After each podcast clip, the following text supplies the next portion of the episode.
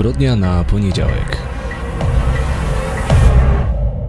Czyta Wojciech Chmielarz. Dzień dobry, tutaj Wojciech Chmielarz i witam Państwa w kolejnym odcinku podcastu Zbrodnia na poniedziałek. Podcastu, w którym umilam Państwu poniedziałki właśnie opowiadając o ciekawych, interesujących, intrygujących, a czasami po prostu strasznych sprawach kryminalnych z różnych zakątków świata. No i dzisiaj przygotowałem zgodnie z obietnicą zeszłego tygodnia dla Państwa kolejną sprawę kryminalną z Węgrzech. Tylko, że tym razem jest to e, sprawa współczesna, sprawa, nie ukrywam, e, brutalna i mocno e, przerażająca, więc takie małe, małe ostrzeżenie. Natomiast też muszę powiedzieć, że kurczę, zaczynam czytać o, o, sprawach kryminalnych z Węgier, no to mam wrażenie, że coś z tymi Węgrami jest nie tak, ponieważ po prostu każda kolejna sprawa, którą sobie researchuję, prowadzi do kolejnej, e, równie intrygującej. Mam wrażenie, że mógłbym po prostu cały, do końca roku opowiadać o różnych historiach kryminalnych z Węgier e, właśnie, bo dosłownie dwa dni temu trafiłem na kolejną sprawę, e, też sprzed 100 lat. Znaczy, ta dzisiejsza jest współczesna, ale ta poprzednia zeszłego tygodnia była sprzed 100 lat, więc też e, sprawa sprzed 100 lat, ale po prostu tak niewiarygodna, tak ciekawa, tak intrygująca, że natychmiast chciałoby się o niej opowiedzieć, ale mm, nie, to, to, to później. Dzisiaj natomiast sprawa współczesna, nie sprzed 100 lat, ale sprzed kilkunastu. E, no właśnie, tak jak wspominałem, dosyć, dosyć, dosyć przerażające, natomiast z takim nieoczekiwanym, dziwnym, um, chciałoby się powiedzieć intrygującym, ale to dobrze by brzmiało, gdyby to dotyczyło książki, to jednak prawdziwi ludzie i, i prawdziwa historia, ale zakończenie jest takie, że no, zakończenie losów, zakończenie tej historii e, no, będziemy sobie o tym opowiadać, ale zrobiło na mnie po prostu wrażenie. Dobrze, ale zanim e, zaczniemy, zanim przeniesiemy się na Węgry, raz jeszcze e, apeluję, że jeśli możemy pomóc Ukrainie lub Ukraińcom w odparciu tej barbarzyńskiej rosyjskiej inwazji, to róbmy to tutaj naprawdę każdy grosz się liczy. E, jeśli możemy dać datek 10 zł, 5 zł, to po prostu te pieniądze zebrane do kupy robią różnicę. Ja regularnie wspieram Stowarzyszenie Pogoń Ruska i tutaj też Państwa do tego zachęcam. Można ich znaleźć na Facebooku, można znaleźć tam ich zrzutki. Robią masę dobrych rzeczy, ale jeśli wesprzecie inną inicjatywę, inne stowarzyszenie, to też będzie dobrze. I jeszcze ze stałych punktów programu został nam kącik literacki. Tutaj mam e, dwie książki, o których jeszcze nie mówiłem. Obie książki z jednego wydawnictwa, ponieważ mocniej w polskie kryminały postanowiło wejść znane i szanowane wydawnictwo Znak e, z nową jakby serią kryminalną e, i no, zaczęli ostro, bo zaczęli z książką, o której głośno, książką Mariusza Czubaja o tytule Półmistrz. No i Mariusz Czuba jest jednym z najbardziej zasłużonych autorów, jeśli chodzi o rozwój kryminału w Polsce. Najpierw jako popularyzator, dziennikarz, który Pisał m.in. o powieściach Marka Krajewskiego, robił z nim wywiady, potem sam zaczął pisać, no i parę fajnych książek napisał. No i to jest tak, że Czuba jak jest w formie, to mało kto potrafi tak dobrze pisać jak on.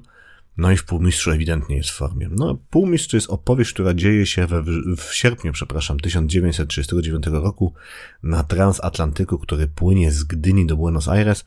No i na tym transatlantyku znajduje się i polska reprezentacja szachowa, która wyrusza na olimpiadę szachową w Argentynie, no i Witold Gombrowicz i jeszcze parę innych dziwnych postaci, a wśród nich jest też niejaki Edward Abramowski, no, który jest dosyć tajemniczym pasażerem, który ma jakąś misję na tym transatlantyku do wykonania, a wkrótce, jak się możemy domyślać, dochodzi do morderstwa. Morderstwa, za którym kryje się całkiem gruba i ciekawa intryga. No bardzo półmistrza Mariusza Czubaja polecam. A drugą ich premierą, która właśnie się powinna pojawić no, pod koniec em, stycznia tego roku jest powieść debiutantki Aleksandry Śmigielskiej Oszustka. No i to jest powieść, z którą się czuję związany o tyle, że Aleksandra Śmigielska jest e, moją byłą kursantką. Mm, w czasach, kiedy jeszcze uczyłem pisania, no to na moich kursach e, ona była. E, no a potem się pojawiła e, z, podczas jednego spotkania, powiedziała mi, że napisała książkę, ja powiedziałem, że chcę ją przeczytać, no i tak się dosyć wcześnie zapoznałem z oszustką i byłem pod wrażeniem, a teraz ta książka jest jeszcze lepsza, bo została porządnie zredagowana, przemyślana, poprawiona. Jest to opowieść o Marcie, lekarce weterynarii, która wiedzie w Bydgoszczy takie spokojne życie u boku męża Piotra. Mają dwójkę e, dzieci, dwójkę, e, dwie córki. I no wszystko naprowadzi w swoją własną prywatną leczniczę, lecz, lecznicę. Piotr prowadzi firmę budowlaną, dobrze im się wiedzie, wiedzie, wydaje się, to wszystko jest ułożone, spokojne, troszeczkę nawet wręcz nudne, ale pewnego dnia, kiedy wracają do domu, okazuje się, że przed ich domem stoi jakaś żebraczka, e, udaje im się ją wyminąć, ale kiedy tylko wchodzą do domu, żebraczka, ta kobieta zostaje potrącona przez samochód, przy czym no ewidentnie, bo Marta jest tego świadkiem, nasza bohaterka jest tego świadkiem, no ewidentnie nie był to wypadek, ten kierowca bardzo świadomie i z pełną premedytacją w tą starą kobietę wjechał. No i to wszystko rozpoczyna intrygę i się bardzo szybko okazuje, że no Marta nie do końca jest tym, za kogo się podaje, ma ona kilka sekretów, no i teraz sekrety sięgają do niej z przeszłości swoimi długimi, szponiastymi łapami, żeby to jej spokojne, ustatkowane, ułożone życie zniszczyć. No i Marta tak naprawdę podejmuje walkę o to, żeby ocalić i siebie, ocalić swoje życie i ocalić no pewne, pewne oszustwo, w którym, które stworzyła i w którym żyje, ale w którym też się dobrze czuje. No, jest to kryminał z bardzo bliski tego nurtu obecnie bardzo popularnego, czyli domestic noir, e, tak, czyli e, książek, kryminałów, które opowiadają o zwykłych kobietach, które się znalazły trochę w niezwykłych sytuacjach. Bardzo udany debiut, bardzo dobra książka, bardzo fajna intryga, bardzo fajna i bardzo fajne postacie, znaczy mi strasznie imponuje ten portret psychologiczny głównej bohaterki, to jak ona została stworzona, to jak została poprowadzona, to jak się boksuje ze swoją przyszłością i walczy o teraźniejszość. Bardzo oszustka, to jest bardzo dobra książka i bardzo mi się podobała, więc też dużo tych bardzo, ale to już będzie ostatnie bardzo, ją Państwu polecam. A już teraz, e, kończąc ten wątek literacki, przenosimy się na Węgry i rozpoczynamy dzisiejszą kryminalną opowieść. Znaleziono ich dość szybko. Strażnik więzienny podczas obchodu zajrzał do celi. Zobaczył ciała dwóch mężczyzn, którzy powiesili się na kratach. Liny ukręcili z własnych ubrań. Prawdopodobnie planowali samobójstwo od dawna. Siedzieli już sporo. Znali rozkład patroli. Wiedzieli, którą porę nocy wybrać, żeby podjąć próbę odebrania sobie życia – Natychmiast ich odcięto i rozpoczęto resuscytację. Obaj jednak zmarli. Pierwszym z samobójców był Gabor Wiktor Miklosi. Mieszkał w Galeret. Tam w listopadzie 2008 roku podczas kłótni, prawdopodobnie pod wpływem alkoholu, najpierw pobił, a potem zabił swoją partnerkę Katalinę. Następnie udusił ich dziewięciomiesięcznego syna Tamasa. Zakopał ich w przydomowym ogródku.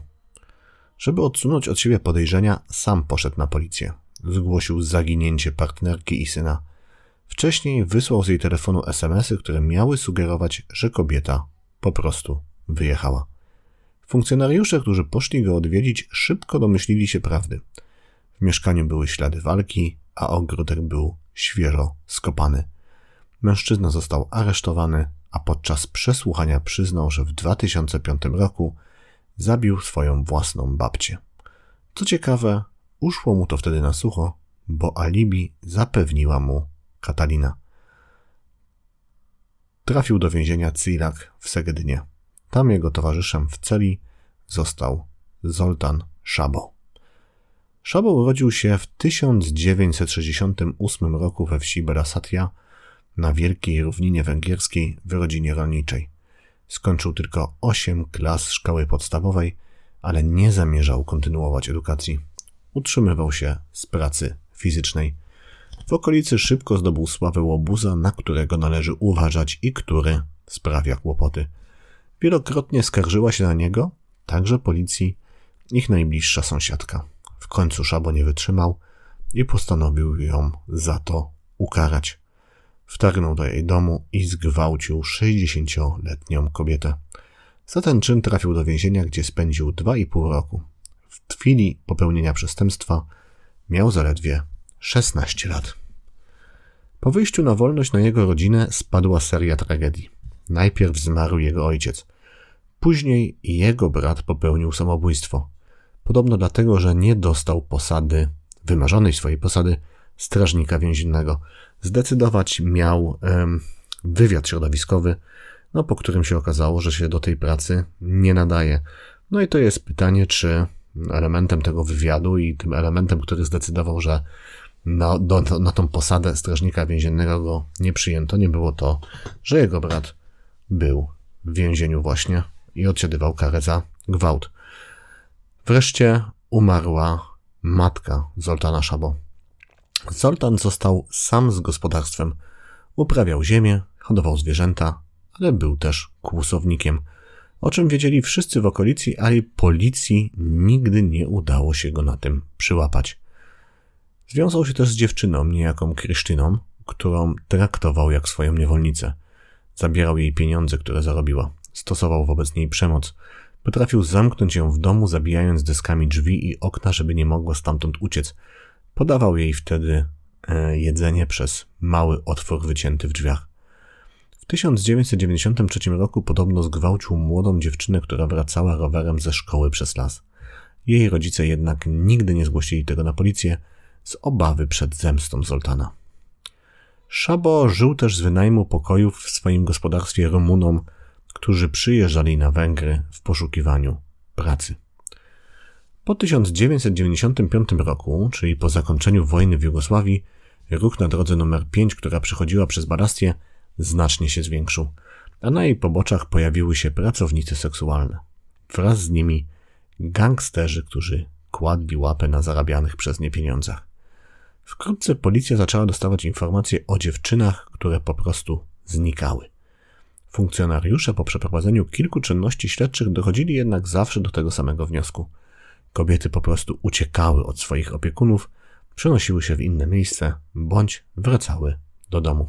Ten sam lub podobny los miał też spotkać Juditę Robertnę Josse Almasy, kobietę, która miała być pracownicą seksualną, e, która popadła w długi, więc postanowiła uciec. E, taki było przynajmniej założenie policji, natomiast no, nic się nie było w tym zgodnego z prawdą. Judita Almasy kupiła wraz ze swoim chłopakiem gospodarstwo rolne w okolicy. Powoli, krok po kroku doprowadzali je wspólnie do porządku. Ona pracowała jako barmanka w miejscowej knajpie. Pewnego dnia, kiedy wracała do domu swoim Wartburgiem, spotkała Zoltana Szabo. Ten ją namówił, żeby pojechała do niego do domu. Prawdopodobnie obiecał jej, że sprzeda im tanio drewno potrzebne do remontu domu. Na miejscu ją zaatakował, zabił. Potem rozebrał ciało i zakopał 50 metrów od swojego domu. Do grobu wrzucił też ubrania kobiety. Do kolejnego zabójstwa doszło kilka miesięcy później, 16 lipca 1998 roku. Ofiarą była Jega Szabo Bernadette, która wracała późno do domu po skończeniu pracy. Zoltan Szabo namówił ją, żeby poszła z nim do domu. Tam zaatakował. Bił ją tak mocno, że kobieta zmarła na miejscu. Potem, podobnie jak w poprzednim przypadku, rozebrał ofiarę i wrzucił do wykopanego wcześniej dołu. Osobno wrzucił ubranie. Była jednak jedna makabryczna różnica. Ciało zostało pozbawione głowy. Do dzisiaj nie udało się jej odnaleźć i nie wiadomo, co Zoltan Szabo z nią zrobił. W nocy 25 sierpnia 1998 roku spotkał się z Moniką Kowac, prostytutką, która pracowała na drodze prowadzącej do Szegedu. Zmusił ją, żeby poszła z nim do domu. Nigdy jednak tam nie dotarli. Szabo zaatakował kobietę w zaroślach. Udusił sznurem. Następnie porzucił ciało na torach kolejowych linii Budapeszt-Szeged. Zwłoki zostały przejechane przez trzy różne pociągi i zupełnie zmasakrowane. W tym jednym przypadku nie mamy jednak pewności, czy faktycznie Szabo był sprawcą. Po schwytaniu przyznał się do zabójstwa Moniki Kowac, jednak już na sali sądowej odwołał swoje zeznania. Twierdził, że zostały one na nim wymuszone. Sąd natomiast uznał, że faktycznie nie ma mocnych, jednoznacznych dowodów, które wskazywałyby na winę Szabo. Do tego trzeba przyznać, że sposób działania sprawcy był inny niż modus operandi Zoltana Szabo. Pomimo tych wszystkich wątpliwości, ta zbrodnia jest mu jednak również przypisywana. Czwartą ofiarą była Terezja Kadai. Znała już wcześniej Szabo. Kobieta wychowywała się w sierocińcu razem z Krysztiną, czyli partnerką Zoltana. Tam się zaprzyjaźniły. Były tak blisko, że kobieta przez kilka tygodni mieszkała nawet na farmie Zoltana. Latem 2000 roku Zoltan Szabo namówił ją, żeby wkradli się na teren pobliskiego gospodarstwa i ukradli z niego węże strażackie. Potem mieli je sprzedać i podzielić się pieniędzmi. Do rabunku jednak nigdy nie doszło. W drodze do gospodarstwa w sadzie śliwkowym Zoltan zaatakował Terezję, udusił ją sznurem, następnie rozebrał ciało i je zakopał. Ubrań kobiety nie odnaleziono. Jego ostatnią ofiarą była Szanka Hajnalka. Kobieta zajmowała się sprzedażą telefonów komórkowych. W sierpniu 2001 roku Zoltan Szabo skontaktował się z nią i powiedział, że może jej sprzedać tanio kilka komórek. Szanka Hajnalka pojechała do domu Szabo, żeby je zobaczyć. Wzięła ze sobą trochę ponad 300 tysięcy forintów, co stanowiło odpowiednich około 1000 dolarów.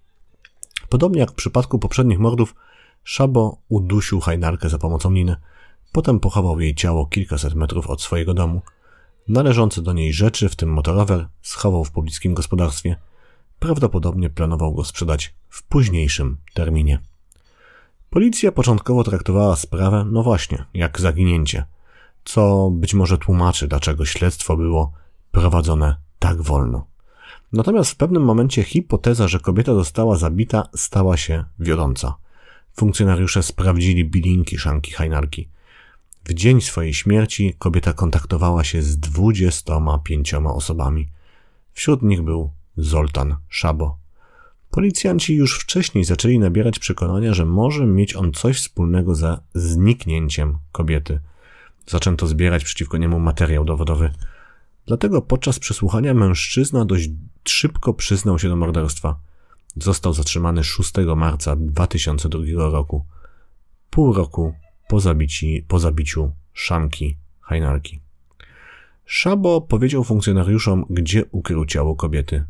Natychmiast sprowadzono ciężki sprzęt, przekopano wskazane miejsce i dość szybko odkryto zwłoki. Następnie przyznał się do zabicia z Jegi Szybo Bernadety, później Roberty Josy i Terezy Kalai.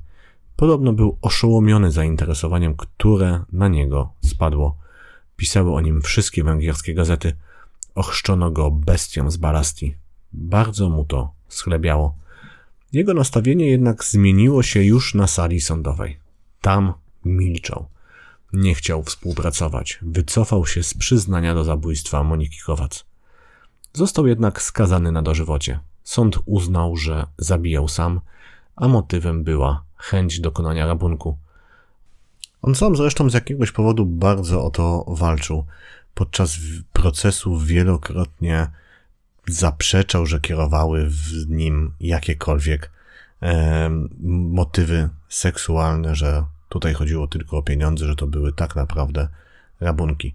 No ale jest w tej sprawie jeszcze kilka znaków zapytania, nawet e, dosyć dużych.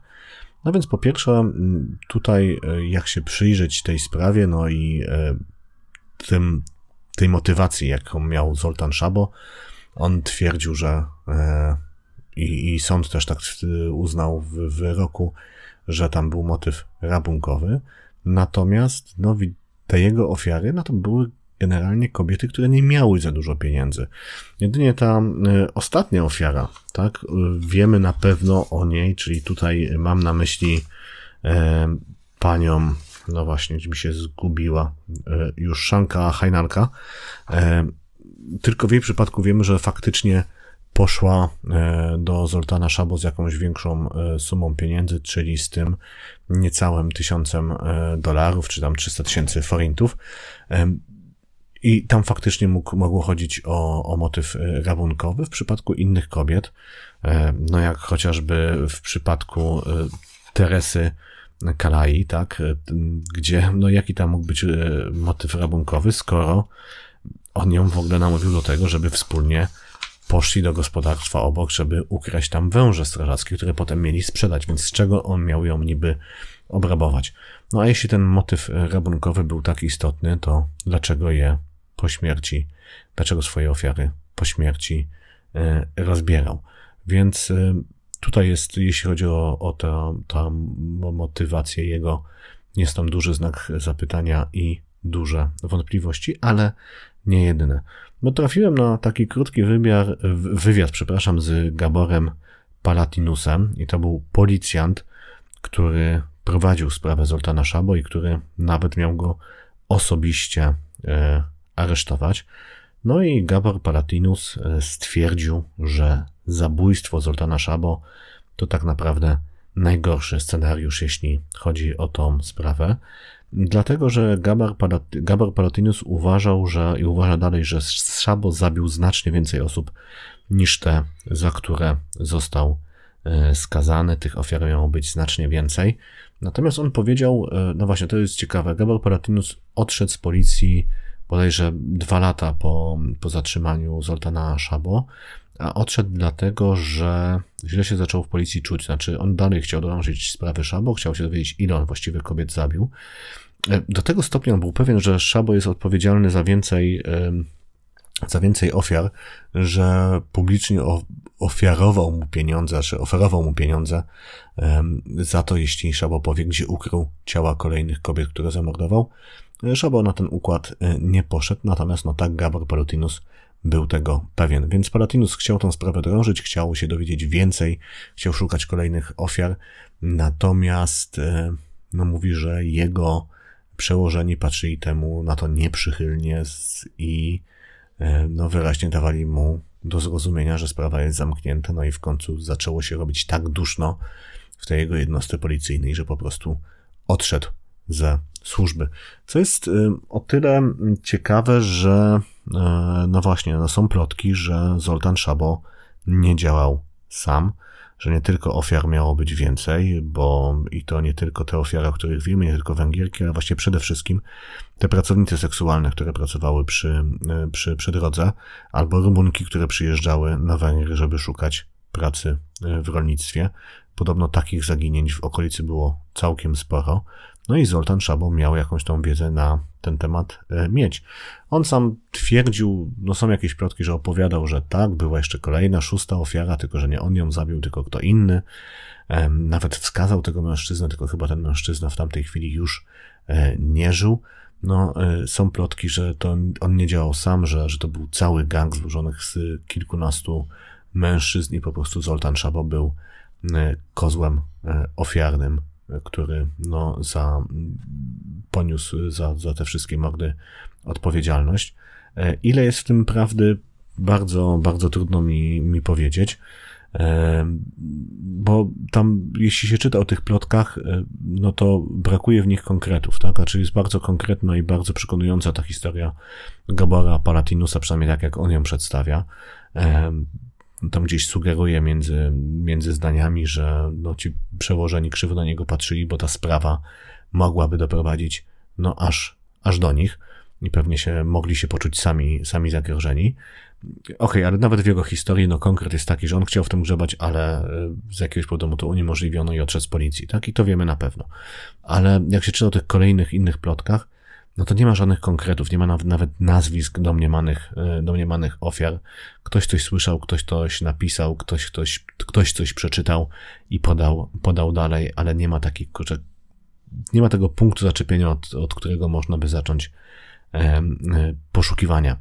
Więc a trzeba dodać, że wokół takich postaci jak Zoltan Szabo, czyli wokół seryjnych zabójców, zawsze powstaje dużo plotek, zawsze powstaje dużo legend, zawsze jest to przypuszczenie, że oni mają na sumieniu znacznie, znacznie więcej ofiar. No tutaj jest ciekawa e, ta sprawa e, właśnie e, Moniki Kowac, tej pracownicy seksualnej, gdzie, do której on się początkowo przyznał, że ją zabił, a potem stwierdził, że jednak nie. No tutaj są wątpliwości dlatego, że okej, okay, zabił ją dusząc liną, to samo robił z dwoma innymi swoimi ofiarami, natomiast porzucił ciało na torach zamiast zakopać je, jak to miał w zwyczaju. No i sam fakt, że akurat tutaj się, się, się nie przyznał, więc to był troszeczkę inny sposób postępowania niż zazwyczaj postępował ze swoimi ofiarami. Poza tym te pozostałe jego ofiary to jednak nie były pracownicy seksualne, tylko jakieś ubogie kobiety, czy, czy kobiety, które mieszkały w okolicy. A tutaj była ewidentnie pracownica seksualna, nie, nie jego typ ofiary. Oczywiście mogło być tak, że on to faktycznie zrobił, bo to nie jest tak, że seryjni mordercy mają jakąś tą swoją listę, gdzie muszą odhaczyć wszystkie, wszystkie punkty. Oni czasami zmieniają swój styl działania i nie ma w tym nic dziwnego. Natomiast no, daje, to też, daje to też do myślenia. No i ten, ten finał tej historii, gdzie faktycznie okazało się, że popełnił samobójstwo, popełnił samobójstwo w więzieniu w wydzielonej części dla wyjątkowo groźnych przestępców, no i nie popełnił tego samobójstwa, sam popełnił je z kolegą z celi. Co tam się wydarzyło, jaka ich dokładnie relacja e, łączyła, e, dlaczego udało im się w ogóle taką podjąć próbę. Jest to e, wszystko intrygujące, jest dziwne. Ja akurat jestem daleki w tym przypadku od teorii spiskowych. Natomiast ewidentnie chciałbym po prostu więcej szczegółów na temat e, tej sprawy poznać. Mam nadzieję, że kiedyś znajdę jakieś fajne opracowanie, które wyjaśni mi, co się dokładnie tamtej nocy w tym więzieniu i w tej konkretnej celi stało. Więc to była e, historia seryjnego zabójcy z Węgier, Zoltana Szabo. Mam nadzieję, że trochę Państwa zainteresowała. Z mojej strony to już wszystko. Jeśli podobał się Państwu ten odcinek, jeśli się w ogóle podoba Państwu ten podcast, to bardzo proszę, szerujcie, dzielcie się, lajkujcie, e, oceniajcie, to mi wszystko bardzo pomoże. A w przyszłym tygodniu, no muszę powiedzieć, że jeszcze nie do końca. Jest taka paradoksalna sytuacja, że nie wiem jeszcze, e, gdzie Państwa zabiorę, ale już wiem, o czym będę mówił. To znaczy wiemy, o czym, jaka to będzie sprawa, ale nie sprawdziłem jeszcze, gdzie dokładnie ona się wydarzyła, więc będzie też dla mnie trochę, trochę yy, niespodzianka. Yy, raz jeszcze dziękuję za Państwa czas, dziękuję za uwagę. To była Zbrodnia na poniedziałek. Wojciech Miarz.